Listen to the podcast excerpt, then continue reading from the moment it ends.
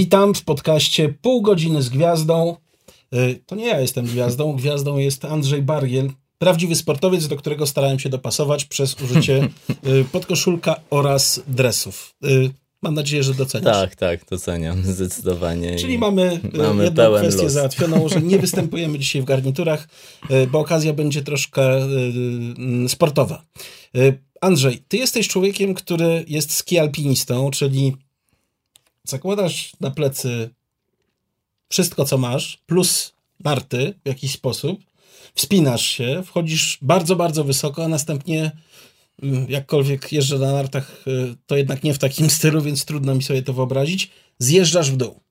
E, powiedz mi, gdzie ty byłeś? Tam na górze. Tak, no w rzeczywistości, tak jak wspomniałeś, no, głównie zajmuję się narciarstwem, wspinaczką, skialpinizmem. To jest jakaś forma sportu, która najbardziej mi odpowiada, w której najlepiej się czuję, która daje mi też najwięcej satysfakcji. Gdzie byłem? No, K2. to trudne pytanie. W sensie byłem w wielu miejscach i na pewno starałem się przez tą moją karierę konsekwentnie się rozwijać, pracować nad swoimi słabościami. I to pierwsze spotkanie z tą górą było no, naprawdę bardzo ekscytujące, przerażające i nawet w momencie, kiedy uświadomiłem sobie, że z tej góry da się zjechać, będąc na 8000 Broad Peak, widziałem tą całą ścianę z perspektywy 8000 metrów, nie czułem, że sam chcę tego dokonać i rzeczywiście spróbować. E, no, ten ogrom tej ściany po prostu robił duże wrażenie i no, miałem duży, duży dystans do tej góry. Później dopiero po dwóch latach dojrzałem do tego, że spróbuję po prostu w bezpieczny sposób spróbować, wiesz, zjechać z tej góry. No i to był też taki ważny moment, bo no, ta sama decyzja, bo no, zdecydować się na coś takiego to naprawdę trzeba no naprawdę dużo pewności siebie mieć i, i, i, kompetencji, by to po prostu było rozsądne. Dobra, a propos kompetencji, to ja ci przypomnę e, filmik, który wysłałeś mi, nie pamiętam z którego ze szczytów, ale był taki słynny filmik, na którym Andrzej Bargier robi mniej więcej tak. W lewo, sz, w prawo, sz. No i tak ze cztery razy szusujesz. Oczywiście e, zjeżdżasz pod wielkim kątem i to widać bardzo stromo i nagle wszystko się urywa i ty lecisz, narty gdzieś za tobą zostają i w końcu się zatrzymujesz. I jest taka historia, Andrzej wysyła informację, no, jeszcze raz się udało. To kiedy się nie uda, powiedz mi, czy to jest nie, to... rzeczywiście tak przerażające, jak tak. my myślimy, że ski alpinista to jest człowiek, który stale jest na krawędzi. Tak, tutaj na pewno nie widać tego no, przede wszystkim na tych filmach ale tutaj musi być duża kompetencja, musi być duża wiedza, to jest trochę laboratorium, bo musisz oceniać na bieżąco warunki, obserwować pogodę, mm, wiatr, opady śniegu, zmiany temperatur i to na bazie tych informacji musisz wybierać momenty, kiedy w tych trudnych ścianach i bardzo niebezpiecznych możesz się po prostu przemieszczać. Ten filmik, który ci wysłałem, to, to filmik z treningów, gdzie w rzeczywistości no, pozwalam sobie na więcej. Tutaj w tych niższych górach, w Tatrach, w Alpach, kiedy no, wiem, że mam support bezpieczeństwa, są służby ratunkowe, są znajomi, którzy są w otoczeniu, mm, to po prostu staram się rozwijać, staram się szukać tych limitów, no i niestety to jest troszeczkę takie działanie na krawędzi, ale no, z też taką świadomością, że no, poza tym, że się mogę obić mocno, to nic mi nie, nie, nie grozi. Wiesz, to w rzeczywistości znaczy? było 9 salt. 9 salt, ale ja się czuję teraz czasie. oszukany. No bo wiesz, I... bo ja myślałem, że to jest y, co najmniej jakiś poważny himalajski szczyt, z którego ty spadasz. Ja dostałem jako pierwszy w Polsce filmik, którym Andrzej Bargiel pokazuje, o zobacz, 50 centymetrów dalej i już byłoby bardzo, bardzo, bardzo źle. Y, oczywiście trochę sobie żartujemy. Chciałbym cię spytać y, o to, w jaki sposób ty trenujesz, bo, bo to jest y, coś, co na pewno różni, mhm. odróżnia ciebie od wielu innych osób, które się powiedzmy zajmują alpinizmem.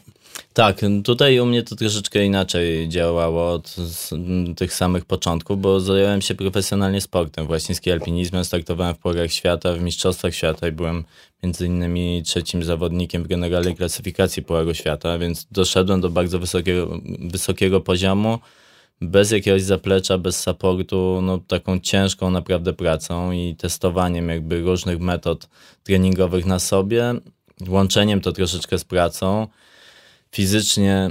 Zawiśniesz na palcu? No, w momentach, kiedy się zajmowałem wspinaczką, to, to, to zdecydowanie tak. A to narciarstwo, no to jednak jest troszeczkę inna forma i ski alpinizm. Więcej jesteśmy na nogach niż na rękach, mimo wszystko. A, więc e, na pewno to bardzo dużo mi dało. To był taki mocny background, który no, pomaga mi bardzo szybko przemieszczać się na dużych wysokościach, który pomógł mi też poznać świetnie swój organizm i jego limity, bo w przełożeniu na te wysokie góry ta znajomość swojego ciała jest bardzo cenna i wtedy no, mm, jesteśmy w stanie rozsądnie no, poruszać się w bezpieczny sposób, nie przesadzając, nie przeciągając no, tej niebezpiecznej granicy, która no, bardzo źle się kończy tam na dużych wysokościach. Andrzej, skoro padła liczba mnoga, za chwilę będzie pytanie o liczbę mnogą. Słuchacie podcastu y, Pół godziny z gwiazdą. Naszą gwiazdą jest Andrzej Bargielski, alpinista. Człowiek, który jeździ na nartach y, chyba, mogę zaryzykować takie stwierdzenie, lepiej niż chodzi. Ale o tym za chwilę podcast Pół godziny z gwiazdą. Wracamy do roli liczby mnogiej, czyli twojej ekipy, bo oczywiście ty sam się wspinasz, sam niesiesz swój, yy, swój, swoje wyposażenie, chciałem powiedzieć krzyż, rzecz jasna nie krzyż, no tylko narty, yy, a później sam zjeżdżasz, ale na dole masz całą ekipę. Ilu was tam jest? Tak, tutaj w rzeczywistości ta ekipa i cały team, który pracuje na, na to, by to mogło być bezpieczne, by to mogło skończyć się sukcesem, jest e, kluczowe. Andrzej, pytanie męskie. Dostosowałem się dzisiaj do ciebie ubiorem, czyli pod koszulek i dresik, ale czy ja dałbym sobie radę na wysokość? I dlaczego nie? Hm. Wiesz co, czy nie? Dlaczego nie? Tezę tutaj postawiłeś. Od razu myślę, myślę, od razu że... masz ułatwioną odpowiedź. myślę, że, że to nie jest do końca tak. To kwestia, jeżeli byś chciał wejść na 8000, pewnie byś mógł, tylko byś musiał trochę potrenować i to na pewno nie da się zrobić tego tydzień ani dwa. E, fizycznie spędzać czas na dużej wysokości, jeżeli ktoś jest zdrowy, to jak najbardziej może. Trzeba po prostu poświęcić odpowiednią ilość czasu na to, by organizm się zaklimatyzował, więc bardzo spokojnie zwiększać wysokość, by móc wylądować w bazie i sobie tam pić kawkę i patrzeć przez lunetę na szczyt, więc... Prawie mnie przekonałeś, zwłaszcza tą kawką na wysokościach, e, ale inna rzecz. Cała logistyka opiera się, no musi się opierać na motoryzacji i opiera się w twoim przypadku na Mercedesie. I w związku z tym za chwilę wracamy do samochodu. Słuchacie podcastu Pół godziny z gwiazdą dla miłośników Mercedesów, dla wszystkich, dla których Mercedes się liczy, którzy Mercedesa kochają, którzy się nim interesują i tak dalej, i tak dalej. A to nasza gwiazda Andrzej Bargiel, ski alpinista, a przede wszystkim człowiek, który siedzi w Mercedesach, y, wykorzystuje Mercedesy, kilka różnych modeli Mercedesów do swoich wspinaczek i w związku z tym będzie tutaj pytanie Dlaczego Mercedes? Miałem takie szczęście, że udało mi się związać z tą marką na początku przez dealera, e, przez Sobiesława Zasada e, i to było ciekawe połączenie też, bo sam Sobiesław Zasada no, wywodzi się ze sportu. No, zdecydowanie, I, 90 lat, i, e, i, wielokrotny mistrz Europy i tak dalej, i tak dalej. To, to było dla mnie bardzo pozytywne, że no, sam docenił dostrzegł we mnie jakiś potencjał i zobaczył wartość w tym, co robię i, i też docenił wartości, które reprezentuję i to było bardzo pozytywne, więc ten początek e, to właśnie była współpraca e, z, z tym dealerem, z panem Zasadą i to było bardzo ciekawe. No, wspierali przez długi czas e, te moje działania. Pojechaliśmy między innymi tymi samochodami do Kirgistanu, do Tadżykistanu naprawdę te samochody no, zostały tam radę, krótko mówiąc. 7 tysięcy kilometrów w jedną stronę. Te drogi bardzo trudne, więc e, no, wylądowały na 4,5 tysiąca metrów, więc okazało się, że bardzo dużo wnoszą do, do tych e, moich ekspedycji, bo koniec końców muszę docierać miejsca, w których e, realizuję tą swoją pasję, realizuję fizycznie, fizycznie projekty. Powyżej 4000 metrów brakuje tlenu w powietrzu do tego stopnia, że człowiek odczuwa potężny ból głowy, zanim się oczywiście nie zaklimatyzuje, e, a w samochodzie to jest tak, że samochód nie ma siły podjechać, prawda? To prawda, ta moc e, silnika spada, tego tlenu jest mniej w powietrzu, ale no, daliśmy radę i tutaj naprawdę no, sam byłem pod wrażeniem, bo to była taka jedna wielka niewiadoma. Nikt nie był nam w stanie powiedzieć tego, czy to, czy to po prostu jest możliwe, czy to się uda. Mieliśmy zaplanowaną bardzo świetnie logistykę. No i skończyło się to dobrze. Samochody wróciły bez żadnych akcji serwisowych do Polski i no, mm, cały projekt się udał fantastycznie, więc to był kawał, kawał przygody, gdzie no, samochody fizycznie bardzo nam pomogły i były niezbędne przy realizacji Gdyby ktoś projektu. chciał się spytać, czy w roku 2020 są jeszcze pionierzy, no to proszę bardzo, to jest przykład y, właśnie pioniera, jak najbardziej. Ale skoro o y, przełomach w motoryzacji, to ty też masz coś do powiedzenia, bo przecież jeździsz teraz samochodem Mercedes EQC, samochodem elektrycznym, suwem elektrycznym i mogę bez kozery zaryzykować takie stwierdzenie, że masz w tej kwestii no, doskonałe doświadczenie, 20 tysięcy kilometrów już przejechane i ciągle rośnie. Y, Nie sądzę, żeby było wielu ludzi, którzy jeździli, na, na pewno Mercedesem EQC, y, wielu ludzi y, nie przejechało takiego samego dystansu. To prawda, tutaj no, miałem przyjemność jako pierwsza osoba w Polsce chyba no, podróżować na co dzień tym samochodem i Cicho w środku? bardzo cicho. To było dla mnie też duże wyzwanie. Na początku o mało się nie skończyło z rozwodem z dziewczyną. Dlaczego? Jednak ten czas, trzeba, musiałem się bardzo nauczyć podróżowania, po prostu planowania. E, to zmienia troszeczkę, trzeba zmienić przy okazji podróżowania takim samochodem filozofię e, właśnie Czy to działania. jest tak jak ze mną, kiedy ja wychodzę z redakcji i mówię, żono, już wychodzę, ona po czterech godzinach dzwoni, czy już dotrzesz? A ja mówię, to poczekaj, już właśnie schodzę do samochodu, to o to Niestety chodziło. tak działa, no żyje się intensywnie bardzo, więc trzeba się bardzo precyzyjnie tego nauczyć.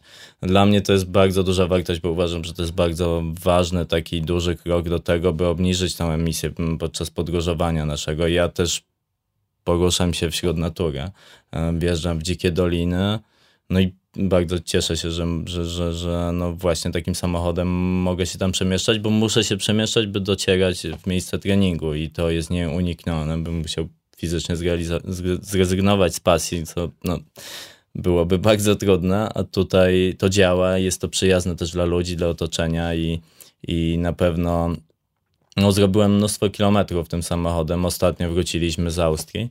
No na, Pojechaliśmy. na ile tankowań? Jestem ciekawy. No, To zaraz mi powie, da mi taką informację o tym, jak ty jeździsz. Czy jeździsz no wiesz, na pewno. full max, pedał do dna, czy delikatnie? No tutaj W trybie, jak to się ładnie nazywa, max range? Tak, Max Range. E, tak, no ja lubię jeździć szybko, ale oczywiście tutaj musiałem się uspokoić bardzo. Przez te ostatnie pół roku nauczyłem się jeździć bardzo ekonomicznie i spokojnie.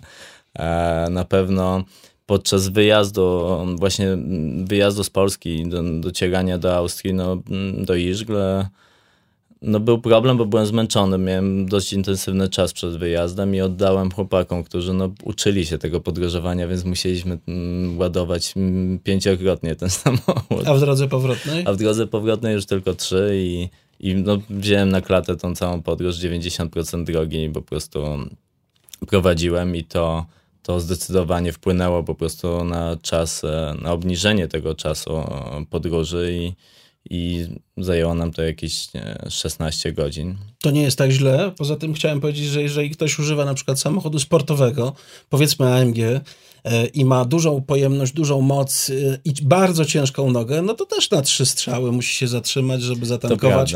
Być może odrobinę szybciej, ale mimo wszystko nie ma tego, tej przyjemności, świadomości, że jedziesz czysto. Tak, to prawda. Tak, tutaj e, ta wartość jest po prostu.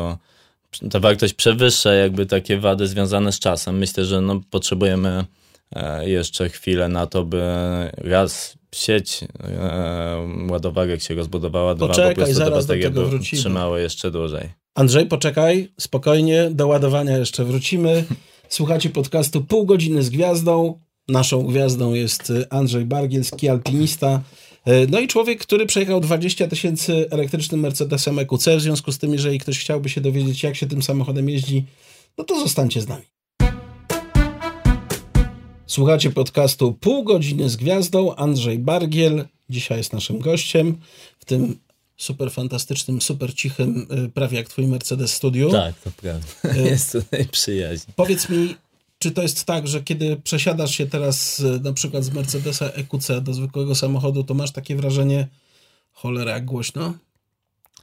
To prawda. Raz głośno, dwa nie ma takiej płynności e, w przyspieszeniu podczas jazdy, e, bo jednak mamy skrzynię biegów, która no, mimo tego, że jest automatyczna i tych biegów jest całkiem sporo, to czuć te przejścia tutaj, to wszystko bardzo Tu masz gigantyczny moment obrotowy, działa, który tak. jest od razu ten potencjał, wciskasz ten i jedziesz. potencjał mocy jest bardzo duży też. To jakby nie idzie w parze niestety z zasięgiem, więc trzeba po prostu no, Próbowałeś bić rekordy? No bo teoretycznie masz y, nieco ponad 400 kilometrów y, według producenta. Mhm. I, I myślę, że to jest do zrobienia, bo to jest mhm. urealniona wartość. Teraz pytanie, czy ty, y, szukając w sobie oszczędności, cierpliwości, cierpliwości spokojnej nogi, no powiedzmy nie nadużywania klimatyzacji, gdy jej nie trzeba, klimatyzacja też jest elektryczna, czy jesteś w stanie ten y, dystans wydłużyć, czyli pokonać siebie samego i być rekordzistą.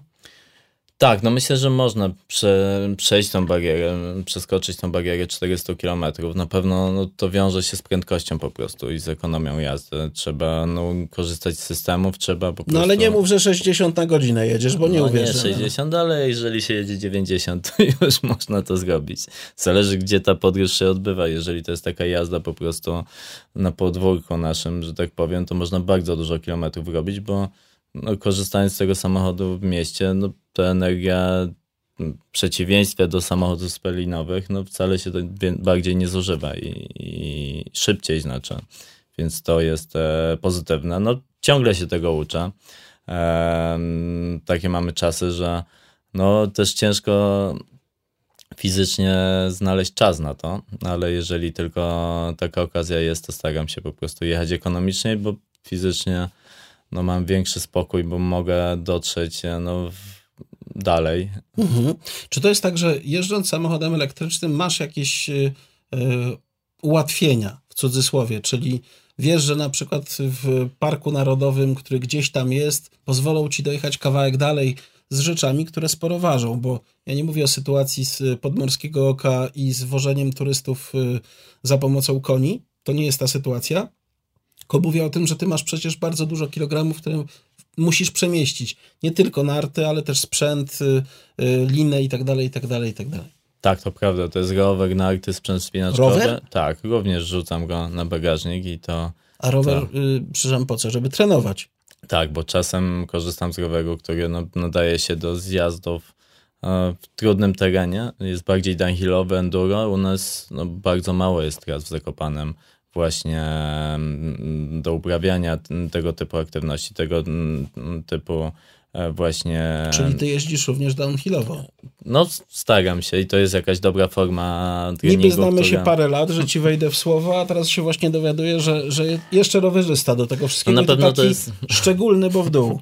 Na pewno to jest bardzo podobne do narciarstwa i ja lubię to robić, na pewno daje to mnóstwo radości, ale to też jest aktywność, do której potrzebuję samochodu, bo no, mieszkam na terenie Parku Narodowego i fizycznie u nas na rowerze no, można jeździć w bardzo ograniczonym, bardzo mm, ograniczonym mało, zakresie. Tak, w ograniczonym zakresie, w bardzo, no są w zasadzie trzy miejsca, które są dostępne i to są raczej takie ścieżki, które no, nadają się do turystyki i rekreacji bardziej niż do jakiegoś e, no, sportu takiego na, na wyższym poziomie. Słuchaj, sport na wysokim poziomie to znaczy, że trenuje się od dziecka.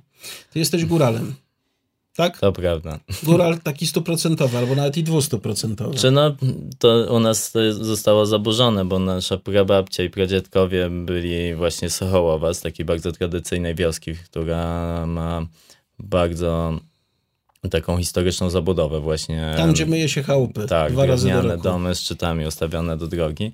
Później my przenieśliśmy się między Kraków a właśnie Zakopane Mm, I ja wychowywałem się w Łętowni, e, właśnie w miejscowości, która, która no jest jakieś 50 kilometrów stąd. Ale no, wróciłem do tych korzeni i 15 lat temu przeprowadziłem się z powrotem do Zakopanego, czy z powrotem do Zakopanego po to, by mieć lepszą dostępność e, do gór, bo mm, zacząłem bawić się na poważnie w sport i no to było dla mnie bardzo, bardzo ważne, by móc fizycznie spędzać dużo więcej czasu w górach. No to ja to skrócę po swojemu. To jest stuprocentowy góra, nie ma co dyskutować.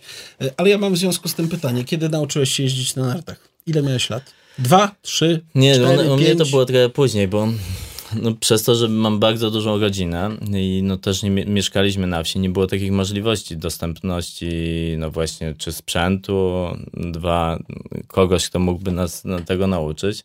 Więc w zasadzie z dzieciakami gdzieś, e, no, e, którzy no, pochodzili z jakichś e, sąsiednich raz wiosek, dwa domów, no, uczyliśmy się sami jeździć na nartach. Nosiliśmy te narty na plecach, ubijaliśmy trasę, później pojawiła się era Adama Małysza, robi, budowaliśmy skocznie i to, to u mnie rodziło się w takich no, bardzo mm, skromnych warunkach, ale nie przeszkadzało to w tym rozwoju. Pamiętam, że wychodziliśmy rano z domu i, i przychodziliśmy jak się ściemniało. Więc jakby bardzo korzystaliśmy z tego czasu, z tej zimy, która, która wtedy bywała, no takie mam wrażenie, mm, No i częściej znowu i była wracamy do ekologii, tak? No, jednak Zakopane jest takim miejscem, które słynie w Polsce z tego, że powietrze nie jest tam fajne, bo oczywiście z y, jednej strony Tatry i Tatrzański. Park Narodowy i wszystko jest fantastycznie, ale dalej jesteśmy w y, dołku, w którym zbierają się spaliny. Czyli masz świadomość, że jeżdżąc samochodem Mercedes EQC y, odejmujesz trochę tego, tego dymu, tych spalin, tego wszystkiego z tego nieszczęsnego Zakopanego. Tak, na A pewno. bardzo no, ładnego. Przede wszystkim, przede wszystkim e, lokalnie to no, ma bardzo pozytywny wpływ. Na pewno to też nie jest idealne póki co rozwiązanie i tutaj jeszcze długa droga do tego, żeby no, to ta technologia była bardziej ekologiczna, ale no lokalnie to ma kolosalny wpływ, no bo w zasadzie nie mamy żadnej emisji. E, Na pewno ja też poczułem to na własnej skórze, bo fizycznie przez kilka lat mieszkałem w tej najniższej części Zakopanego i tam był realny smog. E, Realnie podczas słonecznych dni nie wychodziło słońce, przez to, że no wisiała bardzo duża e, chmura. Smogu, Mhm. spalin. E, Pyłów, spalin. tak, no na pewno no, Zakopane ma bardzo dużo do zrobienia. Staram się też angażować te wszystkie akcje, by no, budować e, świadomość i taką odpowiedzialność wśród tego społeczeństwa, społeczności właśnie na Podhalu, bo no, ciągle ciągle no, popełniamy błędy, i które no, ba, mają bardzo negatywny wpływ na, na to powietrze, które no, jest takim życiem i, i zdrowiem dla nas i musimy po prostu o nie Ja ci dbać. powiem, że jak przestaniemy palić meblami w piecach, to myślę, że y, tu radykalnie sytuacja się poprawi. To jest No. do, do całej Polski, ponieważ cała prawda. Polska nas słucha, to jest y, apel dla, do całej Polski. U nas bywało gorzej i były to śmieci i ciągle są momenty, kiedy, kiedy no, zdarzają się sytuacje, gdzie ludzie fizycznie spalają śmieci i to jest po prostu nie, niedopuszczalne i, i myślę, że tutaj kluczem jest to, by ludzie uświadomili sobie, że po prostu szkodzą sami sobie, bo, bo wszystkim wydaje się, że to leci w powietrze i, i, i odbywa się to bez konsekwencji, a tutaj no, na pewno tak nie jest i Troszkę to zabrzmiało tak delikatnie moralizatorsko, ale taka jest również nasza rola, żeby przypomnieć o tym, że owszem, dyskutujemy, czy to jest właściwie, że prąd elektryczny produkuje się z węgla, ale z drugiej strony zapominamy o tym, że gro smogu niestety zawdzięczamy piecom, a właściwie temu, co do tych pieców wrzucamy. Ale za chwileczkę wrócimy do motoryzacji. Słuchacie podcastu Pół godziny z gwiazdą. Gwiazda Andrzej Bargiel i będzie znowu o tym ładowaniu, bo ja cały czas będę drążył. Ale to Okej. za chwileczkę. Słuchacie podcastu Pół godziny z gwiazdą. Andrzej Bargiel, skialpinista, a zarazem człowiek, który przejechał samochodem elektrycznym 20 tysięcy kilometrów. W związku z tym można cię nazwać w jakimś sensie ekspertem. No bo ekspertów od jazdy samochodem spalinowym y, i te 20 tysięcy kilometrów to może nie robi y, wrażenia, ale jednak zrobić 20 tysięcy kilometrów samochodem elektrycznym to niewiele osób może się tym pochwalić. Być może taksówkarze, ale to zupełnie jest inna kwestia. Jak jeździć twoim samochodem, którym jeździsz, czyli Mercedesem EQC, jak jeździć najoszczędniej? Tak, to prawda. No, zrobiłem już 20 tysięcy kilometrów i to było dla mnie spore wyzwanie. Przy okazji tego podróżowania mnóstwo się nauczyłem. Jeśli chodzi o podróżowanie i to by po prostu przejechać jak najwięcej kilometrów, na pewno no, trzeba korzystać z aplikacji, z systemów, które no, ma samochód e, i ten samochód przez tę aplikację nam bardzo pomaga. E, wydłuża ten dystans e, do przejechania. do przejechania i to jest pozytywne. Możemy ale... bawić się sami w to wszystko, no okay, ale jest trudniej zdecydowanie. Poczekaj, wejdę ci w słowo. Włączasz sobie tryb max range, czyli samochód robi się takim hmm, nie chcę używać sformułowania muł, bo to, bo to nie, nie do końca o to chodzi, ale y, to jest tryb, w którym samochód stara się maksymalnie oszczędzić y, ile się da energii elektrycznej, żeby wydłużyć twój zasięg. Czyli y, reaguje na znaki drogowe, rekuperuje troszkę bardziej skutecznie, czyli odzyskuje energię z każdego hamowania albo ze zdjęcia pedału gazu i tak dalej, i tak dalej, i tak dalej. Wiadomo, że to niekoniecznie musi być przyjemne, zwłaszcza dla kogoś, kto jest fanatykiem szybkiej jazdy, a to jest samochód szybki, bo silniki elektryczne, moment obrotowy dostępny od razu od dołu sprawia, że jeździ się przyjemnie. Ale ty masz doświadczenie. E, powiedzmy, trenujesz w Austrii. W ile ładowań jesteś w stanie tam dojechać? Dzisiaj, a w ile na przykład kiedyś, bo to też mogłaby być ciekawa informacja. Tak, na pewno tutaj E, ten system pomaga, e, bardzo pomaga. Wiele ładowań jestem w stanie dojechać. Na pewno kluczem jest to, by nie oddawać kierownicy. Myślę, że to trzy ładowania to jest e, coś osiągalnego. Można przejechać tysiąc kilometrów. Tysiąc kilometrów na trzy ładowania, a od, od ilu zaczynałeś? Jaki był dystans w ładowaniach liczony? No na pewno znaczy nie, na no, początku... Był, czekaj, czekaj, mhm. dystans był ten sam, tysiąc kilometrów. To ile było na początku ładowań? No, mm, na początku niestety oddałem kierownicę kolegom, którzy ze mną podróżowali. Byłem dość zmęczony i to wpłynęło no, negatywnie na, na, na czas tej podróży. W sensie podróżowaliśmy trzy godziny dłużej. Było pięć ładowań, niepełnych oczywiście, ale, ale no musieliśmy doładowywać systematycznie ten samochód, więc no na pewno trzeba się tego bardzo nauczyć i zaangażować w to, w ten samochód, by no, wycisnąć z niego jak najwięcej. Ja też miałem duży problem na początku, bo oczywiście ten potencjał mocy jest na tyle duży, a ja lubię po prostu to właśnie o tym emocje. że to trudno jest taka walka po prostu światy. ze sobą I, i tak jak mówisz, trudno, trudno się pogodzić z tym, że jednak musisz z tego zrezygnować, by no, płynnie no, przemierzać duże dystanse. No sam jestem ciekawy, ile ładowań ja bym dojechał, e, powiedzmy, z południowej Polski do Iżgl w Austrii, ale no, jest szansa, że to sprawdzę. Natomiast mam do ciebie jeszcze takie pytanie, bo można ładować na wiele różnych sposobów i w różnych miejscach. I w związku z tym rodzą się pytania na przykład o sposoby i o koszty. Najpierw o sposoby, bo ty masz wallboxa w domu.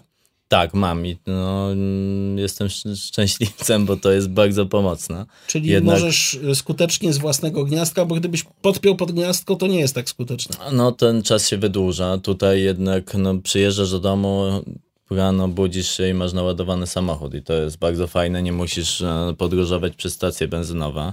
Na pewno są też ładowarki, które no, są dużo szybsze i to jest e, też rzecz, z której korzystam. Nawet z Zakopanem mamy dwie mm, duże ładowarki z dużą mocą, które no, mm, przy, przy, ich użyciu mogę naładować ten samochód powiedzmy, nie wiem, w półtorej godziny. Okej, okay, ale to jest wtedy dużo droższe.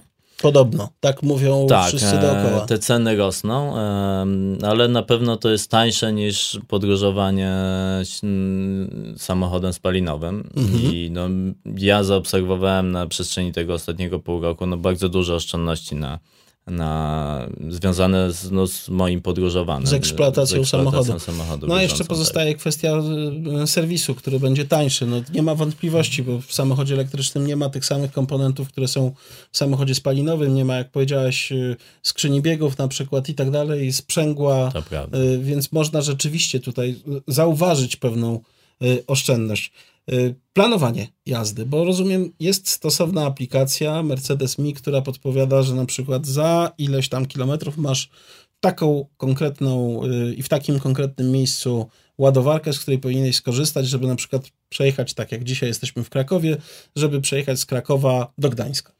Tak, e, ta aplikacja jest bardzo pomocna, bo to jest tak, że niekoniecznie musimy na każdej stacji ładować po prostu do 100% baterię, tylko ta aplikacja pomaga nam planować po prostu e, tak to ładowanie, by pozytywnie wpłynąć na czas i go jak najbardziej skrócić. I czasem, nie wiem, ładujemy się 15 minut po to, by dotrzeć do kolejnej ładowarki, która, nie wiem, jest mocniejsza, którą, nie wiem, którą użyjemy do naładowania, nie wiem, kolejnych tam, nie wiem, 30%, 40% i to jest wygodne, że nie musimy sami się angażować grzebać w aplikacjach, które również są dostępne e, i szukać e, no, najlepszych rozwiązań. Tak. Jaki z tego wniosek? Jeżdżenia samochodem elektrycznym trzeba się nauczyć po to, żeby w 100% albo nawet i w 120%, w cudzysłowie oczywiście, skorzystać z tego, co ten samochód daje.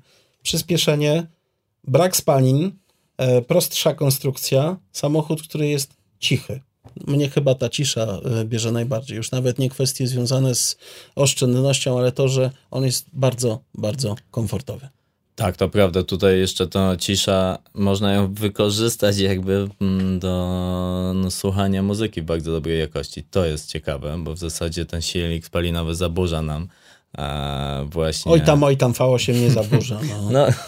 no wiesz, jak robi tak... No, jak, to nie zaburza. No, no. Czy... no nie, to ja no też lubię, nie ukrywam, ale to wtedy ja nie muszę słuchać muzyki. Jestem ale na pewno, jeżeli, jeżeli mamy bardzo dobrej jakości głośniki, to naprawdę to jest e, przyjemne. Słuchanie muzyki w tym samochodzie i naprawdę można więcej dźwięków po prostu słyszeć. Żywa, to jest rzadkie w samochodach. Żywa reklama Andrzej Bargiel o słuchaniu muzyki w samochodzie elektrycznym. A wysłuchacie podcastu Pół godziny z gwiazdą. Dzisiaj mamy ski alpinistę. Człowieka, który wjeżdża, właściwie nie wjeżdża, wchodzi do góry, a następnie zjeżdża w dół. Ciekawa Ładnie rzecz. Tak. Słuchacie podcastu Pół godziny z gwiazdą. Andrzej Bargiel o korzystaniu z samochodu elektrycznego, ładowaniu, kosztach i o przygodach, które od czasu do czasu zdarzają się w trasie. To ja mam takie pytanie. Hmm. Czy była kiedyś taka sytuacja, kiedy zabrakło ci prądu i czy, czy to jest tak, że dzwonisz wtedy, przyjeżdża serwis, samochód na lawetę i gdzieś cię wiezie? Zdarzyło się, że prądu nie było? Czy, no, raz było blisko, raz skutecznie się skończył. E, może powiem pierwszą historię, która była bardzo ciekawa i, i była takim, no, im bardzo dużym limitem, który skończył się i ta historia skończyła się pozytywnie. Pojechałem kiedyś do wioski, która jest blisko Zakopanego i fizycznie, no, ten prąd e, no, się kończył. Ja też, no, ty jak chciałem, góral, chciałem, bardzo oszczędnie. Chciałem, no się kończył. Chcia, chciałem coś załatwić i Co było na monitorze? Co ci pokazywało? No, fizycznie taką normalną drogą miałem 15 km do Zakopanego, a zasięgu miałem na 8. Udało mi się znaleźć taki bardzo stromy podjazd, który wyprowadził mnie niejako na skróty, na Gubałówkę w zasadzie. I dojeżdżając na tą Gubałówkę, no po prostu już włączyły się wszystkie alarmy. Ostatni oddech. Moc spadła maksymalnie już takim ostatnim tchnieniem udało mi się wjechać na przełamanie i, tak, przełamanie. i wtedy na, na takiej maksymalnej rekuperacji no udało mi się dotrzeć do ładowarki mając 3%, a fizycznie jeżeli bym, nie wiem, miał 500 metrów nawet, czy 300 tego podjazdu więcej, to no, zatrzymałbym się po prostu no i, i skończyłoby się to no, no trudną wtedy? sytuacją, bo wylądowałem w miejscu, gdzie nie było gniazdek z prądem, bo tutaj mam zawsze ładowarkę, którą mogę fizycznie gdzieś podłączyć. A no co wtedy? No jest procedura, której nigdy nie sprawdziłem jeszcze można zadzwonić po lawetę, i która no dowiezie nas do ładowarki. to prawda, ale na szczęście to się skończyło pozytywnie i to też uświadomiło mi, jak to mm, naprawdę dużo ten samochód odzyskuje tej energii z samego po prostu hamowania, zwalniania samochodu. Ten zjazd z Gubałówki jest dość stromy i no ta strategia okazała się skuteczna. na samym hamowaniu na Tak, a fizycznie pokonałem dystansie. Tak, a pokonałem dodatkowo okres, e, znaczy odcinek 10 km do stacji samej, więc jakby z zera zrobiłem 10 km i jeszcze miałem minimalny zapas. To ja zadam ci takie pytanie. Puścisz dziennikarza za kierownicę? No, zdecydowanie. Ale wiesz, to ja będę. Zdecydowanie. Masz prąd? Mam prąd. No to zaraz sprawdzimy na własnej skórze, czy to prawda, że trzeba mieć lekką nogę, żeby tym samochodem wydłużyć zasięg. Ja sądzę, że zasięg można wydłużyć używając tego wszystkiego, o czym Andrzej opowiadał, czyli aplikacji, czyli trybów i tak dalej, i tak dalej. Zobaczymy. Ja sam wam być może o tym też opowiem. A póki co, Andrzej, bardzo Ci dziękujemy za to, że Dzięki znalazłeś wielkie. troszkę czasu. Trzymamy kciuki y, za to, co będzie w przyszłości. Wiem, że y, projekt y, Everest nie do końca się udał z powodu pogody, czyli wracasz na Everest. No myślę, że ten projekt gdzieś się przesunął w czasie, no i na pewno jest to jakieś moje marzenie, które chciałbym zrealizować. E, No, pracujemy cały czas nad, e, nad przygotowywaniem, nad e, przygotowaniem moim jakby fizycznym i dwa organizacyjnym, logistycznym, bo tam mam jakieś ciekawe pomysły, które mogą bardzo pozytywnie wpłynąć na i podnieść jakby szansę sukcesu tego, Wszyscy, Projektu. którzy słuchają podcastu Pół godziny z gwiazdą, trzymają kciuki i opowiadają wszystkim dookoła. Trzymamy kciuki za Andrzeja Bargiela i za zjazd z Monteverestu. Trzymajcie się, pozdrawiamy, dziękujemy bardzo. Cześć, dzięki wielkie. Hej.